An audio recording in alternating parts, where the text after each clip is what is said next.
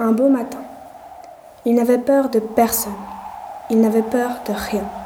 Mais, un matin, un beau matin, il croit voir quelque chose. Mais il dit, ce n'est rien. Et il avait raison. Avec sa raison sans nul doute, ce n'était rien. Mais le matin, ce même matin, il croit entendre quelqu'un et il ouvrit la porte. Et il la referma en disant Personne. Et il avait raison. Avec sa raison sans nul doute, il n'y avait personne. Mais soudain il eut peur, et il comprit qu'il était seul, mais qu'il n'était pas tout seul.